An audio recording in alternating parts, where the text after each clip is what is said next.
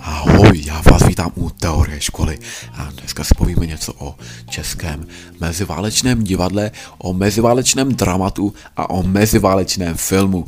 Já už se moc těším, doufám, že my taky a jdeme do toho.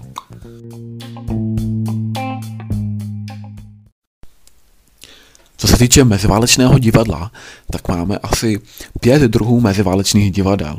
Tak zaprvé nám zde zanikají německá divadla se vznikem Československé republiky. Jako hlavní nám zde zaniká Stavovské divadlo jakožto německé divadlo a je přidruženo k Národnímu divadlu. Navíc dochází k transformaci německých scén i v dalších městech, jako jsou například České Budějovice, Ostrava a nebo Olomouc. Za druhé, máme zde nové scény. Vznikají nám nová divadla v nových městech. A nebo nová divadla ve starých městech. prostě vznikají nová divadla. Například v Jíčíně, v Teplicích a nebo ve Františkových lázních. Třetí způsob jsou státem dotované scény. Sem patří jenom dvě divadla. A to je Národní divadlo a Městské divadlo na Královských Vinohradech. O těchto dvou divadlech si ještě něco povíme, protože jsou docela významná. Národní divadlo zde byl a předtím ředitelem Jaroslav Kvapil, ale dochází zde k nástupu režiséra Karla Huga Hillara. Ten má novou koncepci, chce, aby divadlo se více zaměřilo na expresionismus, grotesku, nadsázku, vyzdvihuje emocionalitu, živelnost a hlavně ale jevištní civilismus, to znamená, že a, ty hry jsou hrány bez patosu. Potom roku 1935 je jeho nástupce Otakar Fischer, který se soustředí především logicky na obranu demokracie. A potom a Jaroslav Kvapil se stává dále šéfem činohry Vinohradského divadla poté, co je režisérem Národního divadla.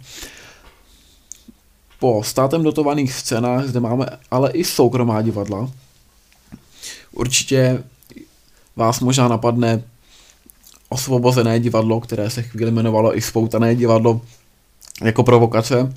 Ale ano, osvo- osvobozené divadlo, což je původně divadelní sekce Uměleckého svazu Devěcil, a potom sou, uh, další soukromé divadlo je divadlo EF Buriana D34 a tento název se měnil každým rokem. Uh, v roce 1934 se to divadlo jmenovalo D34, v roce 1935 to divadlo se jmenovalo D35, v roce 1938 třeba se jmenovalo D38. Rozumíme si, jak funguje název takového divadla. No. A potom tu máme divadlo Dada, další avantgardní divadlo a loutkové divadlo v Plzni, kde pan Skupa nám zajistil Spejbla a Hurvínka. No, kdybychom se podívali na osvobozené divadlo, tak osvobozené divadlo vzniká roku 1926 pod patronátem Uměleckého svazu Devěcilu a Umělci se inspirují avantgardou, velkoměstem, lidovou zábavou a první hry jsou poetické klauniády, to znamená, že zde vystupují klauni, je to taková spíše možná řekněme trochu nižší zábava, až dochází k přelomu následující rok, roku 1927, kdy a, dochází a k přerodu přichází Jiří Voskovec a Jan Verich, a ti spolu přinášejí i vysoce inteligentní humor. Takže ano, pořád zde máme tu fan- fantazii, ty klauny v jistém smyslu taky. Zde si můžete ještě všimnout a té zajímavosti, že klauni a, a cirkus obecně je velkým motivem pro poetismus, který právě se zrodil v Devěcilu. Takže zde můžeme vidět i tu paralelu. No a oni sebou teda přináší ten vysoce inteligentní humor i politickou satiru, která souvisí i s kritikou fašismu. Spolupracují ještě s Jaroslavem Ješkem a společně vytvářejí i různé písně, například Tmavomodrý svět, Babička Mary, David a Goliáš, anebo Život je jen náhoda. Co se týče jejich her, tak první hrou byla West Pocket Review a následoval třeba Cezar, Osel a Stín, anebo Kat a Blázen. Jak je vidět už podle názvu, tak tady ty hry byly zaměřeny proti fašismu, Cezar, Osel a Stín, Kat a Blázen, je nám docela jasné. A kam to míří, takže roku 1937, 38 je osvobozenecké divadlo, osvobozené divadlo zavřeno, protože vedoucí toho divadla musí emigrovat, aby nebyli persekuováni. Po válce se vrací do Čech už jenom Verich Voskovec zůstává v USA. Kdybychom se podívali na repertoár českého meziválečného divadla v Čechách, tak tu máme už pěknou sbírku autorů. Ano, máme tu Jaroslava Kvapila, tedy režiséra Národního divadla, Viktora Dika, Karla a Josefa Čapky, Vladislava Vančuru, Fráňa Šrámku, Mahena Nezvala, a nebo třeba také toho Karla a Hilara. A každá ta divadla mají různá dramata, například avantgardní dramata. A představitelem avantgardního dramatu je Vítězslav Nezval, který napsal například drama Depeše na kolečkách, anebo Vladislav Vančura a jeho učitel a žák. Potom tu máme expresionistickou grotesku, té se věnovali bratři Čapkové ve hře ze života hmyzu, kde popisují živočišnou, zejména hmyzí hříši, do které později přichází tulák, který ten hmyz zašlapává. Potom tu máme relativistická dramata, to je například František Langer, my ho možná známe ve spojitosti s legionářskou literaturou a ano, byl to legionář, ale po válce začal psát i civilní dramata, například Periferie nebo 72. Potom tu máme utopická dramata, ta se tedy věnují nějakým utopickým nebo řekněme i dystopickým scénářům. A to znamená to, jak by to mohlo v budoucnosti ideálně nebo na neštěstí vypadat. A se můžeme za- zařadit od Čapka například RUR.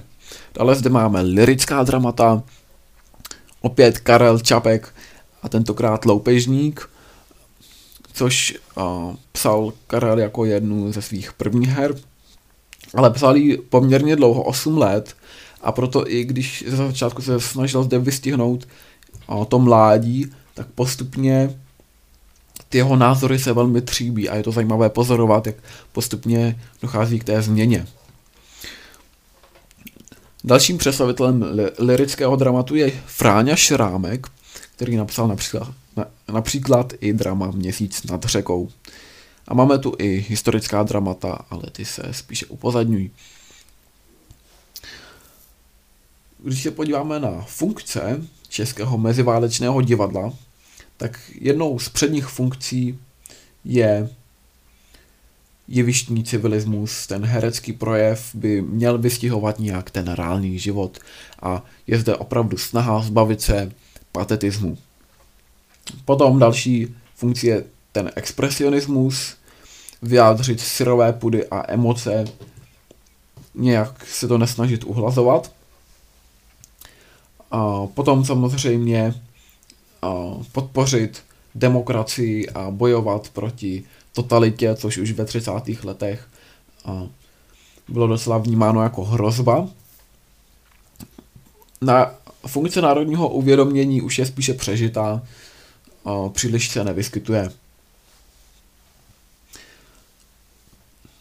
Kdybychom se ještě podívali na divadlo D34, D35, D36, prostě divadlo EF Buriana D33, dejme tomu, to je ten rok, kdy vzniklo, tak to hrál, to se věnovalo jak zahraničním, tak i českým autorům A takže například Shakespeareovi, Brechtovi, Dickovi, nebo třeba Klitzperovi. A zároveň ještě pořádalo scénické realizace, například Puškinova Onegina, Dickova Krysaře, anebo Máchová Máje. Navíc sám E.F. Burian ještě vymýšlí novou novinku a to je voice band. Voice band je recitování určitého textu do rytmu hudby. A tady ten voice band právě kombinuje s hereckými výstupy. A poslední takovou kapitolkou je film. Film a herectví první republiky. Proslavili se nám zde dva takový významní herci, Rastislav Saša, nebo Saša Rastislav a, a Vlasta Burian. Vlasta Burian má komediální schopnosti, ty prokázal například ve filmu Lelíček ve službách Sherlocka Holmese, anebo to neznáte, Hadí mršku. A potom ten film byl třeba i s Voskovcem a Vrchem, kteří tedy vedli i osvobozené divadlo. A s nimi natáčel Martin Fritsch a natočili filmy jako je například Pudr a benzín, Peníze nebo život, anebo Hej Rub, anebo také ještě film Svět patří nám. Já vám moc děkuji za poslouchání dnešní epizody o českém meziválečném divadlu a o českém meziválečném filmu a přeji vám krásný zbytek dne. Ahoj!